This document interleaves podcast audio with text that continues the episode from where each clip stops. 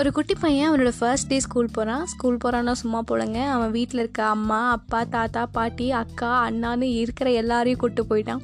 First day school கேட்டுக்கிட்ட போயிட்டு குடும்பமே நிற்கிறத நம்மளால் பார்க்க முடியாது. ஏன்னா அவ்வளோ தைரியம் நமக்கு இல்லை. ஸோ அந்த பையன் அப்படி கூப்பிட்டு போயிருக்கான். கூப்பிட்டு போனோன்னே என்ன பண்ணியிருக்கான்? அவங்க மேம் இருந்துட்டு நீங்களாம் வீட்டுக்கு போங்க நான் பார்த்துக்கிறேன் அப்படின்னு சொல்லி ஃபஸ்ட் டே ஸ்கூலுக்கு வந்திருக்க பையன் சரி நல்லா பார்த்துக்கலாம் அப்படின்னு சொல்லி பார்த்துருப்பாங்க. கிளாஸ்க்குள்ளே ரெண்டர் ஆனோன்னே தம்பி நீ ஃபஸ்ட் பெஞ்சில் உட்காருப்பா அப்படின்னு சொல்லி ஃபஸ்ட் பெஞ்சில் ப்ளேஸ்லாம் கொடுத்து எல்லாரையும் ரொம்ப அன்பாக பார்த்துப்பாங்க அந்த மேம் அவங்க தான் நம்மளோட குருன்னே சொல்லலாம். நம்மளை ரொம்ப கேரிங்காக பார்த்துப்பாங்க. ஸோ நம்ம எல்கேஜியில் படித்த எல்லாத்தையுமே கொஞ்சம் ரீகலெக்ட் பண்ணுற ஒரு செக்மெண்ட் தான் இது. ஸோ ஃப எல்கேஜியில் அந்த மேம் நமக்கு ரொம்பவே ரொம்ப பாசமாக காமிச்சிருப்பாங்க. அண்டு எது அழுதாலும் கண்ணெல்லாம் தொடச்சி விட்டு அழுகாதப்பா அப்படின்னு சொல்லி ரொம்பவே கேரிங்காக இருந்திருப்பாங்க. ஸோ ஃபஸ்ட்டு பெஞ்சில் உட்காந்த நம்ம ரொம்பவே ஜாலியாக உட்காந்துருப்போம் ஃபஸ்ட்டு பெஞ்சில் உட்காந்துருக்கேன் மேம் எங்ககிட்ட தான் பேசுகிறாங்க அப்படின்னு சொல்லி போக போக மேமை ரொம்ப ஃப்ரெண்டு பிடிச்சிட்டு மேம் உங்கள் சாரீ கலர் அழகாக இருக்குது அப்படின்னு சொல்லி ரொம்ப கடல் மேம் கிட்ட வந்து ரொம்ப ஐஸ் வைப்போம்.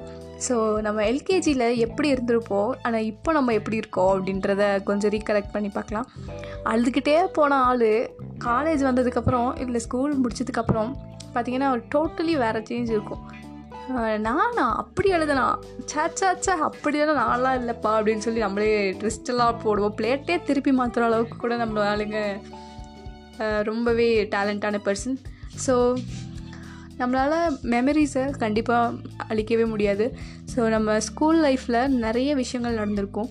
ஸோ அதில் ஒரு பார்ட் தான் இது.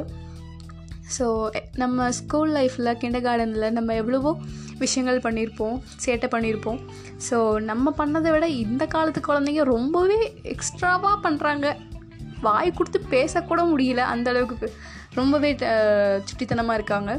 ஸோ எப்பயுமே நம்ம குழந்தையில கேர் பண்ண ஒரு மேம் இன்ன வரைக்கும் நம்மக்கிட்ட டச்சில் இருக்காங்களா அப்படின்னு யோசிச்சு பாருங்கள் ஸோ அவங்கள எங்கே பார்த்தாலும் பேசலாம்.